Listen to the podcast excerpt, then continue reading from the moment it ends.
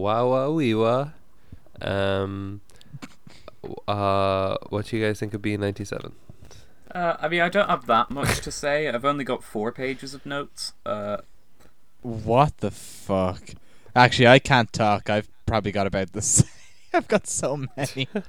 I've got a lot of notes, but I, I am gonna be able to zip through them qu- at quite a speed. But uh, I like I like this movie. Who'd have thunk it? Who saw that no one coming? way.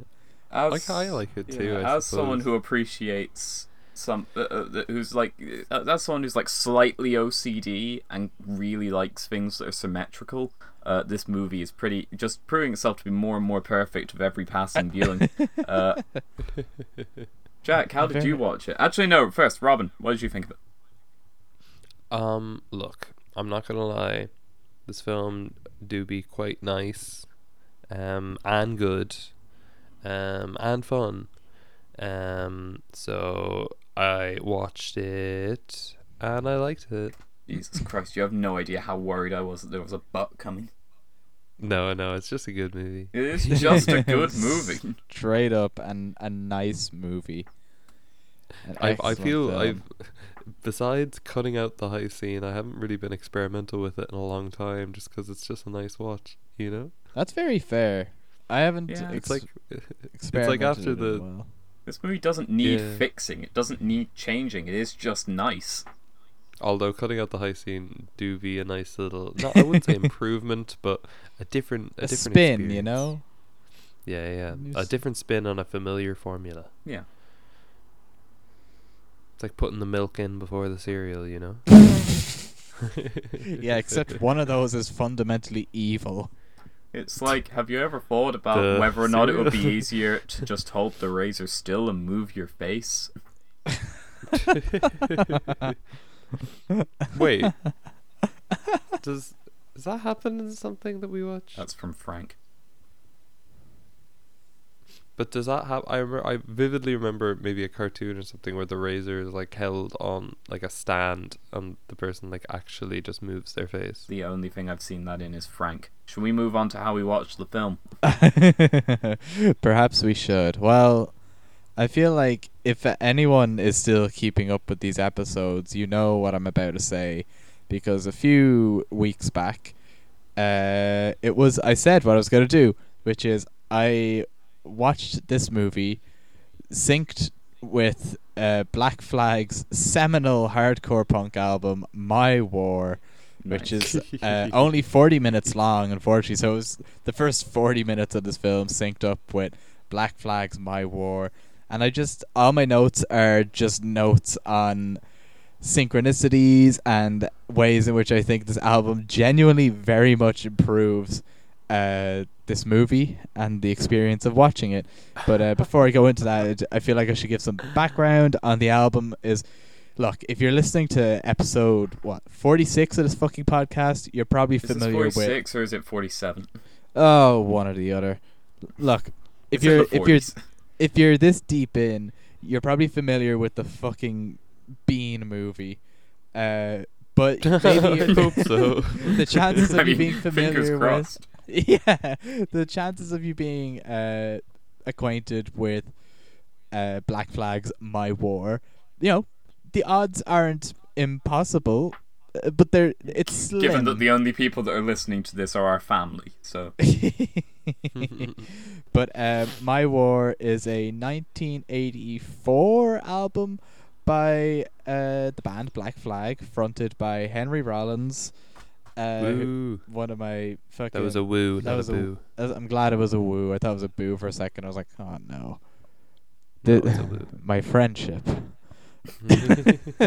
Um, He's probably one of my favorite vocalists of all time. One of my favorite lyricists. He's just a, a fucking bad dude, you know. And I mean bad as in but also a good dude. but also a good dude. Exactly. He used to be a total dickhead. These days, he's very sweet. Um, Mm. but he loves traveling. yeah, uh, just v- like notorious for his stage presence and his vocal delivery being incredibly aggressive and just like super duper fucking wild. uh, some trivia about this album: the vocals were recorded in the foyer of the studio in which the album was being recorded. Uh, because the vocal booth was too small for Henry Rollins to flail around the way he wanted to, so he went out to the, into the foyer. They set up a microphone. I don't even think they had a mic stand. I think he held the fucking mic just in his hand. Oh my god. Uh, duct taped his headphones to his head so they wouldn't fall off because he was thrashing around so much. Uh, throughout the album, you can hear s- sort of strange clunks and like buzzes and stuff, which is the uh, the Coke vending machine that was in the foyer of the studio. Basically, like it's a super messy sounding album. Like it's like the songs are super chaotic, and a lot of the guitar solos are completely atonal. That was lead guitarist uh, Greg Ginn's whole deal was just not playing in tune when playing solos. He'd just be like, "I'm gonna play as many fucking notes as I can, but none of them are allowed to be in the key of the fucking song." Um, and yeah, the entire album is quite fast paced, quite incredibly aggressive, except for the last three songs, which caused a big uh, divide in Black Flag's fan base because the last three songs are pretty much like sludge metal. They're just super duper fucking slow and like literally like snail's pace slow and really well, we've we've already established that Bean is a snail, so Bean is a snail, so it fits. But I'm just gonna launch into my notes. Opening track is "My War," which is just this super again, super fast paced, super chaotic, fucking madness. The lyrics are just kind of Henry Rollins like having a paranoid breakdown. Uh, my notes are just uh, it works well with the opening sequence. Uh, there's a lyric that is uh, it's kind of repeats throughout the song which is you say that you're my friend but you're one of them which i assume is in reference to the board members which are you know conspiring against bean uh, yeah, that could that could be in reference to the the man who wanted to keep him, but uh, Oh, ended up sending him off anyway. It's like you know, you used to be my friend, but I guess you're just one of them. You Uh, want to send me, you want to ship me off anyway. to be fair, fair the man point. that, that, that, he doesn't you know put his hand up. He's the only one that vo- doesn't vote for sending Mm. Bean away. he maybe is a maybe it's the board members talking about him. oh now that's something i had I mean, the whole song could be, uh, the whole song could uh, just be referencing even um, Bean's war, Bean's war on uh, conventional conventionality. Who's to say? um there's another line Bean's war on marriages that he's not involved in. uh, another lyric uh, states, "I want to kill some. My heart, the end will come," uh, which is which is Foreshadowing the end of the movie. well, not quite what I was getting at. the thing is that lyric is uh, screamed as soon as George Grierson makes his first appearance. And obviously he's dead, so that makes sense. Um, So wait, that could be hinting at the fact that he might die j- in the movie's runtime, he, yeah, in between his first and like second appearance. uh, and my last note on this particular song, uh, there's a bit where Henry Rollins runs out of breath, and he he just wheezes the fucking lyrics because he just like, you know, it's pretty like exasperated, but uh, that comes uh. uh that happens as soon as the I just have her down as the tea lady. Can you remember what the receptionist is called? Um, Dot from just EastEnders. into- Dot from EastEnders. When she comes on screen, Henry Rollins wheezes like an old person, and I thought that was funny. Uh, and I actually have one more note. Uh, the very fun of her. the this song ends with like uh, basically the whole band just gradually slowing down with these really dramatic kind of uh, staccato stabs, and the whole track pretty much, you know, sounds like it's collapsing, which happens as Bean collapses on the ground in the the foyer of the gallery. Uh, next song is "Can't Decide," uh, which begins. Actually, I've written begins as soon as the chairman enters. Obviously, he's blocking the decision to fire Bean. You know, can't decide. Uh, one the- there's a lyric I always wear a smile cuz anything but a smile which is sang uh while we get alternating shots between Dot and Bean. Bean is smiling like a little idiot and Dot is not. Um Side note, uh, Walter's outfit matches the boardroom walls in the Grierson Gallery, oh no way. and uh, around here we're That's a bit introduced of to. a- Cut out there. Oh, I, I it's, thought you, o- uh, it's okay. I thought you were saying something. No. Okay. Anyways, there's Leave that in. around here we're. I think all three of us had a different technical difficulty there at the I have same no time. No idea what happened. uh, around here we're introduced to David, who, well, it's actually around the time that he's trying to keep control of the situation in which he is created by inviting Bean to stay in his family home without consulting his family, and this ha- happens just as we get uh, a very atonal, chaotic guitar solo, and I just thought that fit really nicely. Uh, another- Mirroring the anxiety in his mind. Exactly. Another lyric, I could seal my feelings so I won't have to explain what I can't explain. Which is, again, probably in reference to David's closeted life. Because, you know, we've talked a lot about him probably being closeted and having feelings for being, wanting to be with a man of the arts. Uh, like, he's literally trying to explain the pros of being staying in his family home to everyone when there really aren't any. Uh, No. next song. It'll ruin our marriage. Next song is "Beat My Head Against the Wall." Uh, Anne Hathaway is on the plane. I'm not sure if we've mentioned that before. There you go. Say Anne Hathaway's on this track. No, she's on the plane. It's also her birthday today. Do you know she's only 38? I always thought she was Anne Hathaway. Anne oh, Hathaway. Oh, shit. I Anne always, Hathaway's 38. yeah. That's What? fucking crazy. I I had her Was her first big movie Princess Diaries? maybe. I think so. She was in the English dub Like- of The Cat Returns. Oh yeah. Oh, she played the main girl. Yep.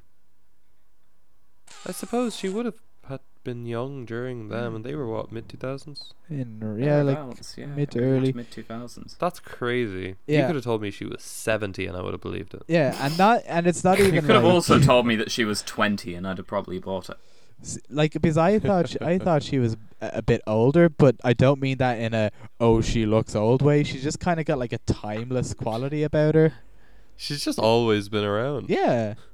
Um. Can't remember a time when Anne Hathaway wasn't Much around. like Anyway. Bean, she's been around since fifty six BC. uh, BC standing for uh, bean corn. Anyways, uh, beat my head against the wall. Uh, there's a really slow part that plays at the beginning, and it, it matches Bean prancing around uh, first class uh, really, really well. There's a lyric which is uh, tension builds up so quickly, I start acting like a dick. No method to the madness, which is obviously you know Bean's behavior on the plane.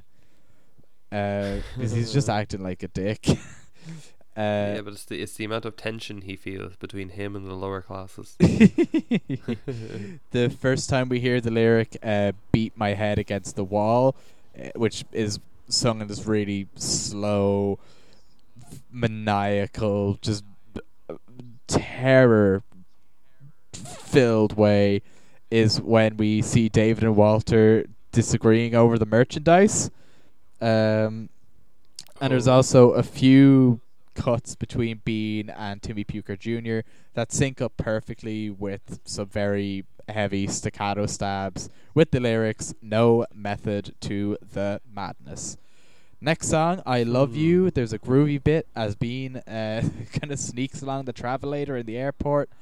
Uh, we get the lyric "I love you" when we cut to David, and when we cut between Bean and the gun. Obviously, Bean loves the gun. Uh, I can't. The gun talk, is I good. Another lyric: "I can't talk, I can't think." As the police confront Bean on Travelator, and he's just kind of mumbling off. and sweating like an idiot. uh, we cut between the family and Bean, and we get another "I love you." Uh, Also, the Langley living room has the same color palette as the cover of this album. Obviously meant to be. Next song, Forever Time, uh, which is there's a lyric. I feel like some sort of death machine. Uh, obviously, we've discussed being being death personified, like just you know, ki- like he is death in Final Destination and all that. This we know this to be true. Um, I don't know why. I don't That's have any. Other. I don't have any other notes on that song, but it just fits really well with Bean's little uh, routine of like tricks that he shows um, Kevin, like his ears wiggling and shit. Just works. Yeah. Next song is the Swinging Man. Uh, and I just have Bean jumping at the hairdryer just fits. It totally fits. I'm not crazy. Bean jumping at the hairdryer is also apt accompaniment. I am not crazy. That's I read that verbatim. Uh, and remember earlier I said there's lots of parts of this album where there's just like static and the sound of that Coke machine. We get one of those at the end of this song, and it comes in as soon as we get that really weird shot of uh, Grierson, Walter, and Bernice walking towards David and Bean in the boardroom. You know the one where it's just dead on, Yeah. yeah, and yeah. it's literally just. it's, I've always referred to that shot. I'm sure I've mentioned this on the podcast, uh, just as the Legion of Doom. yeah, exactly. uh, I'm on the last three songs now, which is where they get real slow and real doomy and sludgy. Uh, nothing left inside. I'm just gonna read these verbatim. Wait a minute, they get really sludgy as Bean is moving along the wall like a snail. I guess they do. um, let's see. Nothing left inside. I'm gonna read these verbatim and whack through them. Like, Uh, pace of song matches Bean's pace of movement. uh, sludgy terror totally matches Bean's fear. He's out of his depth. There's a lyric, nothing, nothing, nothing, as they all admire sake. paintings. Art is dead. Uh, what? there's there was a lyric that I'm not sure if um, I'm not sure if the lyric is painted my heart or pains my heart. But come on, that's perfect because they're looking at paintings and like So Um, clearly, what we gotta do now is sync this song up to playback time, uh, purely for the nothing, nothing, nothing. yeah, of course. Um, there's a really chuggy riff as Bean looks over his shoulder while he's over by the tombstones, and fuck, it just works. Um, a recurring thing that happened any scene where David and Bean or any character is driving around LA. This album just works perfectly for it, and I mean, like Black Flag were from LA, except for Henry Rollins, he was from Washington, but the band like were based in LA, and Mm. uh, uh, definitely at the time of this album coming out anyway. So rocking about LA to some sludge-tacular slow boy riffs. Mm, that's my note. I want to see you as David enters the kitchen to try and make up with Allison. I want to see you being a lyric. Um, is this song about Allison's love for David fading? Next song is Three Nights, uh, which has the lyric Been waiting on you as Allison comes to see Bean in the living room. More like Bean waiting on you. Uh, again, it just matches the driving scenes perfectly. Another lyric I want to make you feel how you make me feel. Uh, just before Bean begins tampering with the ride of doom. oh my god. Uh, and then all caps, the fucking ride of doom with these doomy doomy riffs. Fuck, and that slow zoom out in the police station. Holy shit, this is bliss. God, I love this song and this movie. Uh, continuing in all caps, this makes the mirror scene so much more menacing. Ah, I love this. He's playing fucking air guitar for God's sake. Uh, and his drums were perfectly in time. like a few of them were. Um, it actually that was that was one of my He's getting the chords right and everything. uh, Henry Rollins repeatedly sings the lyric "Stick me" uh, as the door opens to reveal George Grierson. like, need I say more? He's dead. Uh, or alternatively, stick me could be what's going. He's hot. stick me could be what's going through David's head. He's so mortified that he wants to die. This is around the turkey scene. Or, or no- another theory: stick me could be what the onions are saying to Bean.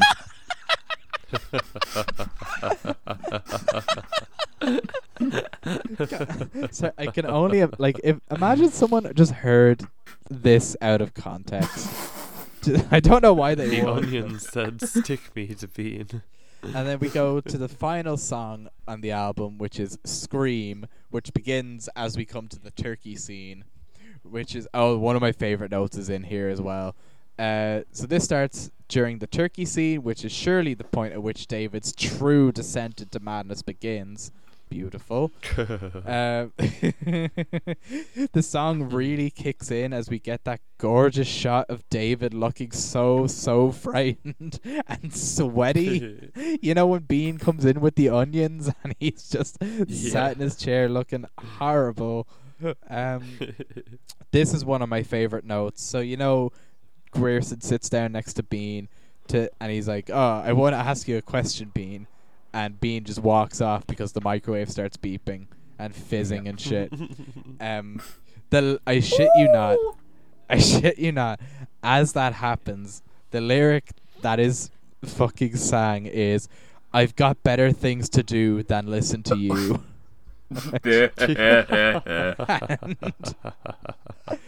uh, getting to the end now of my analysis. Um, another lyric: "I blow my cool all over the place." Obviously, a reference to the fact that the kitchen is splattered with dismembered turkey parts.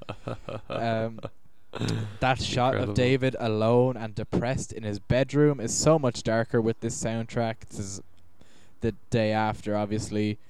Uh, there's another chaotic guitar solo as Bean and David wrestle in the shower. So ace. Uh, and we get a Henry Rollins grunt as David does that evil look. And I think my final note. Uh, Outside the shower. outside the shower yet. I think this is my final note now. Uh, the lyric, I'll scream in your ear until I find out exactly what it is I'm doing here. That's clearly Bean's point of view. He's out of his depth, over the edge of sanity and reason. Beautiful. And that explains why he's just constantly screaming into his ear.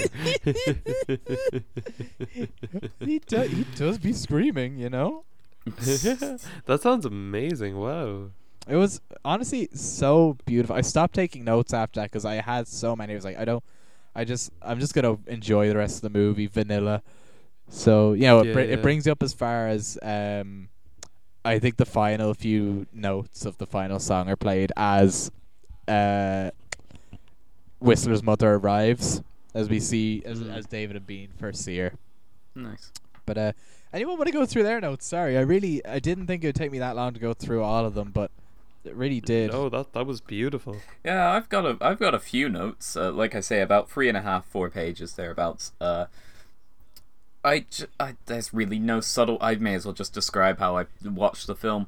Uh, so I've I decided You to watched call it. I decided to call my method of the film "We've been here before," uh, and Okay. it is. I watched the film simultaneously, backwards and forwards, uh, with each layered over each other at fifty percent opacity. uh, like Tenet. Uh, and I can confirm that this film is perfectly symmetrical.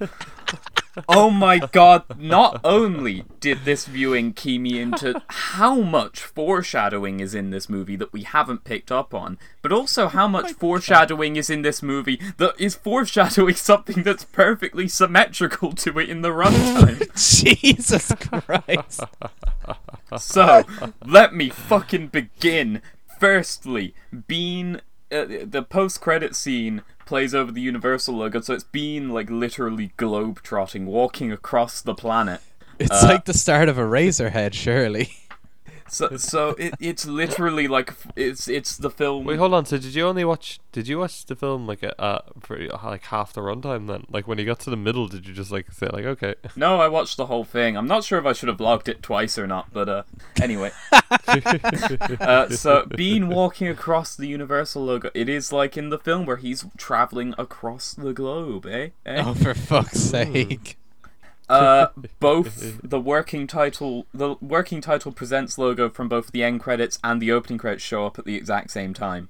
Uh, the uh, there are two scenes in the film where I Love LA plays. One which is obviously the uh, you know the montage at the end, but also it's playing on a radio during the here in our Oh, house. for fuck's sake! No Are you Both of those play. Both of those play like back to back. I'm telling you.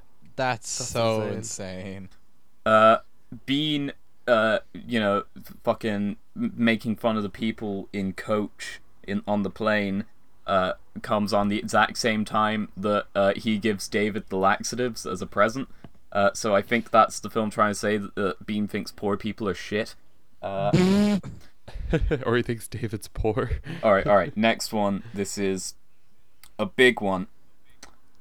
Bean taking a photograph of the man on the plane and him getting pissed at Bean happens the exact same time he takes a photograph of the man on the motorcycle No. that gets pissed off at Bean. That's so Stingo's that's dad. so that's both foreshadowing and it happens simultaneously. It's fucking brilliant. Uh, and then during the I Love LA montage, there's obviously right at the beginning there's a Budweiser ad, as we pointed out before. Uh, Uh-huh. Happens over Whistler's father's beer mug. Oh yeah. uh, Timmy Puker first announcing that he doesn't feel well happens just as we uh, g- g- go back to the hospital scene. Uh, and this is this is another big one. Both again, both foreshadowing of a sort and happens simultaneously. Uh, the puke bag popping when Bean hits it, and Bean defibrillating himself. Same, it, like not even like they happen close to each other. I swear, it's like down to the frame. It's oh my so God. perfect. And also, uh, the first and last time we see Brutus in the film, uh, perfectly symmetrical there. Fuck Uh, off. This is too much. My brain hurts.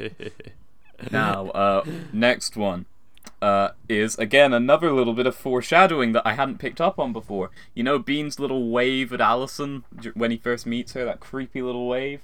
Uh huh. Hmm. Uh, right as that's happening is during the surgery scene where the surgeons are like, "No, we're gonna lose him," and he waves his hand like, "Watch." Oh my god. I'm telling you. And the Bean eating the M and M's in the Langley house happens just as he eats the M and M out of Brutus. No. I hate how you described that. He eats the M&M out of Brutus. How Fuck else you. would you describe it? He, I don't know. Not I like feel that. anyway, it's so gross. my next note. This isn't anything to do with the uh, the watching it backwards and forwards. This is just a general note, and that's that the Bean being able to wiggle his ears. The fact that they didn't call that back was a missed opportunity. I was thinking. uh, That's so fair. I they was could have done thinking that when like he pulled uh, out the uh, bullet and he like did his ear. He did a little weird eagle to the woman beside him. Uh, what I was thinking was it could be like like in Tenacious D in the Pick of Destiny, where he has to like use it during the heist scene to turn off some lasers or something. oh, that's such a. You should have fucking written this. like, I know, I know. I mean, I know the script off by heart already. and now you know it backwards and forwards. now, Bean's in the bathroom at the gallery. David comes through the door to tell him we're gonna be late. Just as David comes through the door, we're at the hospital. Security guard coming in and out of the bathroom. oh, oh my God. God. Fuck me. Another note that doesn't how, relate how did to they make it like this? Th- this is why they cut out all those amazing scenes so that it could be perfectly symmetrical. Uh, next note again has nothing to do with the way I watched it. It's just uh, when Grierson, ta- I noticed when Grierson takes the pamphlet from Bean, he hands it to Bernice and kind of says very angrily, "This is very out of date." I think that's him getting angry at Bernice because, as a publicist, maybe she has something to do with the leaflets, and he's pissed Oh, at her for not updating them. That's actually Ooh. very fair. In which case, That makes a lot of Bernice, sense. you're not doing your fucking job. Hashtag justice for Grierson.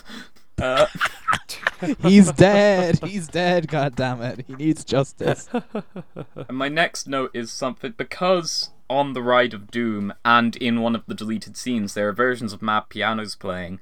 I just had the, uh, the the- is does Mad Pianos exist in universe? Like it kind of must, must do. but like in Oh. what form? Because it hasn't. There isn't a Bean movie for it to be written for. That's Well, hmm. unless it depends if you take the Ride of Doom like music as diegetic or not. Well, the music on the Walkman in the deleted scene, that's obviously diegetic. yeah. But it's also deleted, That's true. Anyway, not uh, in the movie. my next note, I noticed an additional bit of dialogue that I'd never noticed before. As they are exiting the Ride of Doom, you can very faintly hear an announcement over like a, a speaker saying, Thank you for taking the Ride of Doom. Oh, I've heard. Yeah, I've Oh, noticed that one before. Yeah, was, I just thought it was. Re- He goes, I- "Thank you for." T-. No, it was it, it- the, the the thing is, I found it really funny because it's just like a really calm, monotone Yeah. voice. Thank you for taking the Ride of Doom. Ride of Doom. That's exactly. I mean, like you know, I wonder. Actually, my my theory is that they don't have that pre-recorded. So a member of staff has to say that every time, like it's like a personalized thank you to the guests, which I think kind of is a. It's a very American thing. I feel like greeters and uh, Yeah. I don't know what Anyway, you'd say, speaking of the Ride of Doom, the first time they're on the Ride of Doom plays over Jennifer getting on Stingo's bike. So that is two yeah. different rides of Doom right there.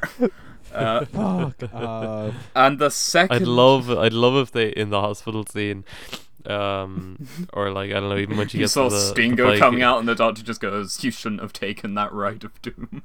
Just David's like, oh, I'm sick of her getting on motorcycles. It's such a ride of doom. Anyway, so the second Ride of Doom takes place over the heist scene, which is two times that Bean has seriously harmed another person. Uh, multiple people. My next three notes are just Gilmore Girls based notes. Uh, as Ooh. as we do I won't get them. as we do every single week, we have pointed out. I'm pointing out the Gilmore Girls connections in this film. Uh, first, my Have we first. done that one- every other week? oh yeah, we've done this every single week. Uh, so uh, my first note is Mr. and Mrs. You might have. I, I haven't. I don't know. I don't. I haven't seen Gilmore Girls. My Maybe first note is Mr. and Mrs. Grierson remind me of the grandparents from Gilmore Girls. Oh, Uh, they they are a bit like Richard and Emily, aren't they? Yeah. My second note is uh, I'm trying.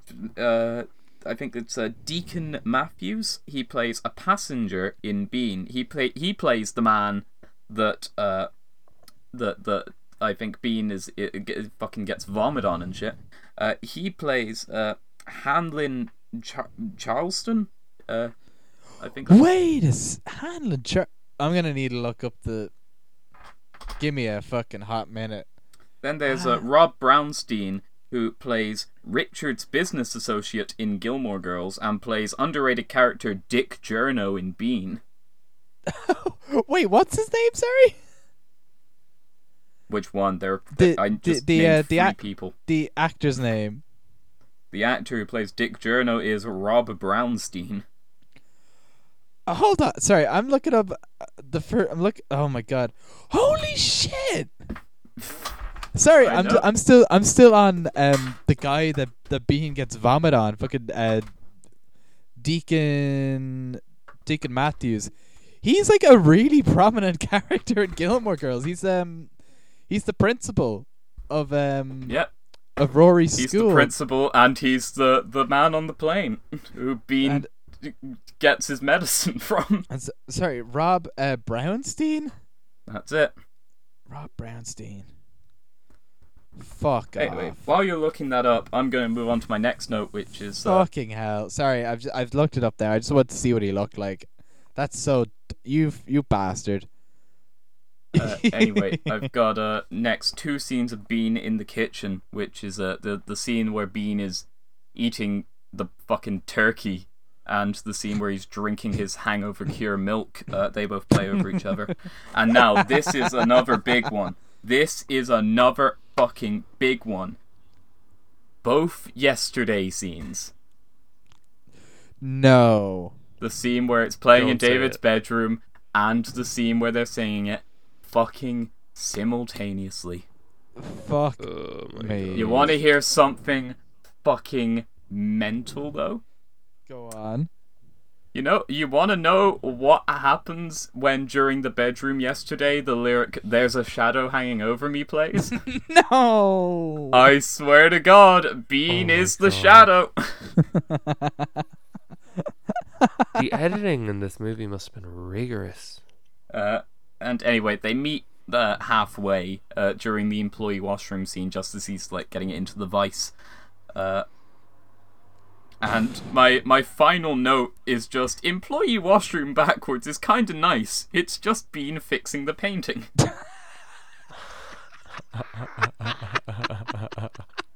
He did it. God, he, did- he saved the day. He saved Whistler's mother. yeah, watching the film backwards is so relaxing.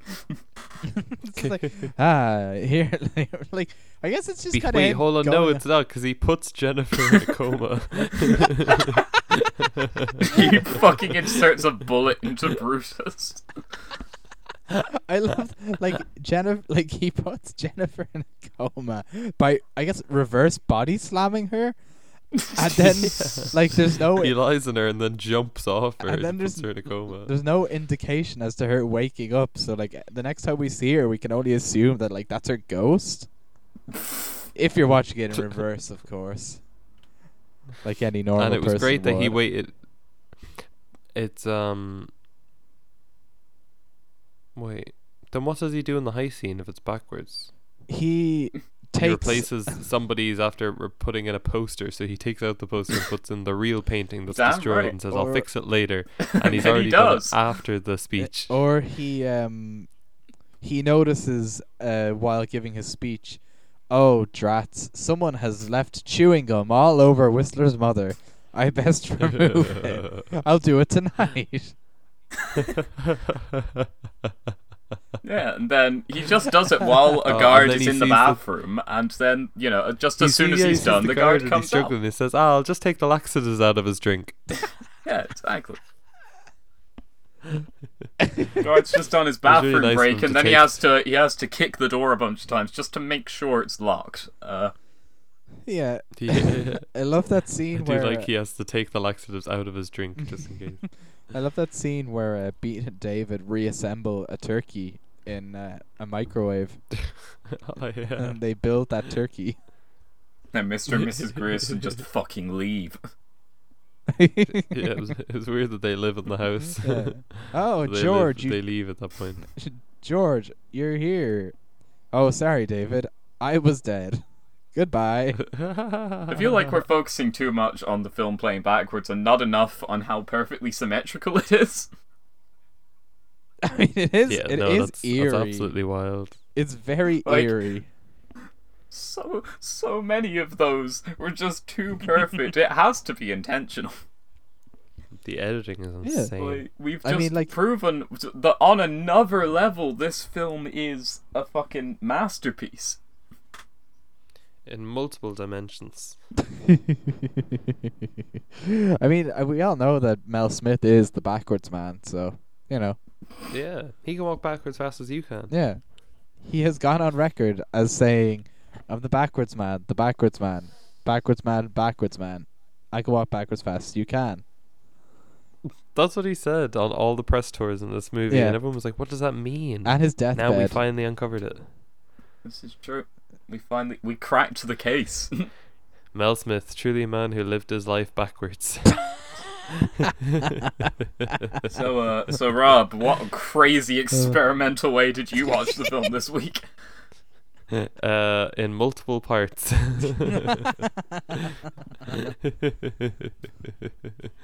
um, yeah, I I need to not watch this movie vanilla, but it's so hard just because of how nice it is. Um, Well, we've only got find we've only got nice two way more watch watches of this movie. Yeah, my last watch of this movie will be insane. Your last watch is gonna be slowed down to two frames a second. I'm gonna watch it over the period of all of next year. One frame a day. every frame, um, uh, every frame a day. Every frame a painting. Every frame a day, implying that you're gonna watch it every day for 365 days. yeah, but that's only gonna be 365 frames. Yeah, that's gonna be a few H- seconds. How many would that? It's gonna be like a minute. oh, great. just So you just only- gotta live only 90 another like yeah ninety years or so. the way Mel Smith intended. Maybe then I'll How finally about we- extract every we- meeting. Boys, I have a I have a suggestion. How about since you know we take we take the uh the phrase every frame of painting to a whole new level, and we commission artists to paint one frame of every frame from this film, and then we buy our own art gallery in Los Angeles that has a permanent exhibition that is just paintings of this entire film stretched over a really long hallway. So if people run fast enough, maybe they can watch the film. if they run fast enough. Maybe we could Oh, have and a, we a can have like a treadmill on the floor. We yeah, can we could have a treadmill on travelator so that No, it's no, like no, the but film. But if you have a treadmill and like when you run and the treadmill like moves, then a little small bit of audio plays. So you have to run at a certain speed that will be like correlated to the pictures that the soundtrack will Yeah, play it generates just enough electricity that the walls kind of move as well. Perfect. Like the whole the whole floor is like a vinyl record that you have to run on to get it to play. That plays along with the movie. Boys, You how much would it cost for to an do hour this? and a half? L- Every bit of money that we'd ever earn in our Yeah. entire lives. I Right, well, I if think one of us wins something someday, then uh, get on this. Uh, patent pending, copyright us. No one's allowed to do this. if anyone if any of us wins something, not necessarily money, just like yeah, just win anything and then trade it. Uh, Start a I won Science circle. Week in secondary school. Does that count? um, I wonder, maybe you could. Oh, okay. Here's an idea. I'm not sure if you guys remember when. I think the first of the n- newest Star Wars trilogy came out. A vinyl was released of the Oh, I remember this. It had And like yeah. a holographic thing on it. Exactly. If you played it uh, on, I think you needed a, a record player with like a, a spotlight on it, which is a thing. It would, yeah, basically a, a holographic like Tie Fighter or Millennium Falcon would hover above the record as it played. Very cool. Very well done. To be fair, we should we could organize that for this. Mad pianos on vinyl, and Except Mad Pianos is slowed down to an hour and a half, so we watched the entire movie in a hologram. yeah. I Yeah. mean, there Oh, are yeah. there are special vinyl discs that, uh, if put into a very special player, can play just like actual video files that are very low quality black and white things. Mm. Mainly just, yeah, they're called laser discs, I mean, but uh, yeah. aka DVDs. I love I love laser discs. They're just they're so silly looking. Bring them back. Bring them back. Gavin Lawless Yeah, is a I mean- fan. I've Oh, yeah? never. I don't think I've even so much as held a laser disc. I've, I've always been tempted to like shell out for one just and like frame it or something, but I. I ne- I can never find find the uh, the will to sink the money into something that I can't play. Yeah. Forrest Gump on Laserdisc. Uh, any any guesses as to what two laser discs Gavin Lawless might own? He only owns two. uh, Pokemon, the first movie, and the Blues Usual Brothers. suspects. None of the above. Surprised isn't that Blues Brothers, Mhm. considering. The I mean, look the the story is he, I, and Zoe went to a charity shop in uh, Rathmines, and he just found two laser discs, just randomly, and he's like, "Oh, I don't own any laser discs," and I was like, "Do you have a player?" no, but I want them. just like you know, Gavin's a he's a man for the collecting shit that he can't use. like the the amount the amount of broken record players I've seen that boy buy is obscene. Um, He'll fix them someday. someday, uh, the two laser discs, if I remember correctly, were Aladdin, and Beauty and the Beast. Nice. Oh my god. Has anyone ever tried putting a laser disc on a vinyl player? I can imagine it just Because ruins it. Nothing would happen. Because I know that laserdiscs You- aren't an optical format. They they do have like ridges in them, like like a vinyl. It's just it's read by a, a laser. I'm pretty sure. But Who knows? Maybe No. you'd get the soundtrack. I think maybe I could do a YouTube tutorial called "How to Fucking Ruin Your Laser Disc and Vinyl That's a- Needle" in that's a one fucking easy idea. step. We should we should when we finally get round to releasing our album, we should only release it on limited edition laserdisc. Just have Laser disc. five of them made ever. no one can play them. You play it by hanging it up and shooting your laser pointer at it in a, s- in a certain. You have to scan it manually, put it into fucking Pro Tools. and, And then listen to a buying shit Pro quality Tools rip. first. Instead of the album, we could just release chord and lyric sheets and have people make it themselves. That's some fucking um. Oh, what were they called again? KLF. That's some KLF shit. Oh, I'm not familiar. They released a lot of s- silly, stupid shit. Very fucking like post-ironic '90s like rave music, but they also just did a lot of weird art shit. Uh, w- you probably have heard of them as the band that burned one million pounds Oh yeah, on an island off the coast of Wales. I fully respect that so much. Yeah.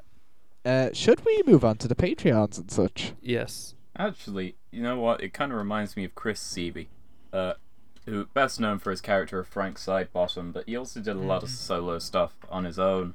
Uh, I think one of my favorite things he did was he released uh, a two-sided single. On one side was a song, on the other side was a bunch of fucking. It was actually just a computer program where you play it on your vinyl player, then you fucking record it onto a tape, and you could play it on your fucking 80s home computer. And it was just like a little interactive bit of software that, that you played along with the, the single, and it was basically like an interactive music video type thing. That's very cool. Oh, that's very cool. He also uh, it's crazy that he never got any notoriety ever. he never got any notoriety except for playing Frank. I do recommend that you watch uh, Being Frank. It's a very good documentary. Mm, Uh, put me in to onto the that. onto the the mailbag. Oh, do we have a mailbag? I, I think so technically. Uh, Okay, well, I don't have my keyboard, so Capella. Uh, yeah. So our first question, uh, comes from as soon as my fucking app loads. All right. Our one and only question comes from I know nothing. Okay, who asks? All- Uh, no. meh. On to the Patreons. Go fucking acapella theme. Our first Patreon is Adam Redmond. Our second patron is Mrs. H. Our third patron is Jack Kavanagh. And our fourth Patreon is the one, the only, Andy Kinsella. Uh, if you want to support us on Patreon, then support us on Patreon. See ya.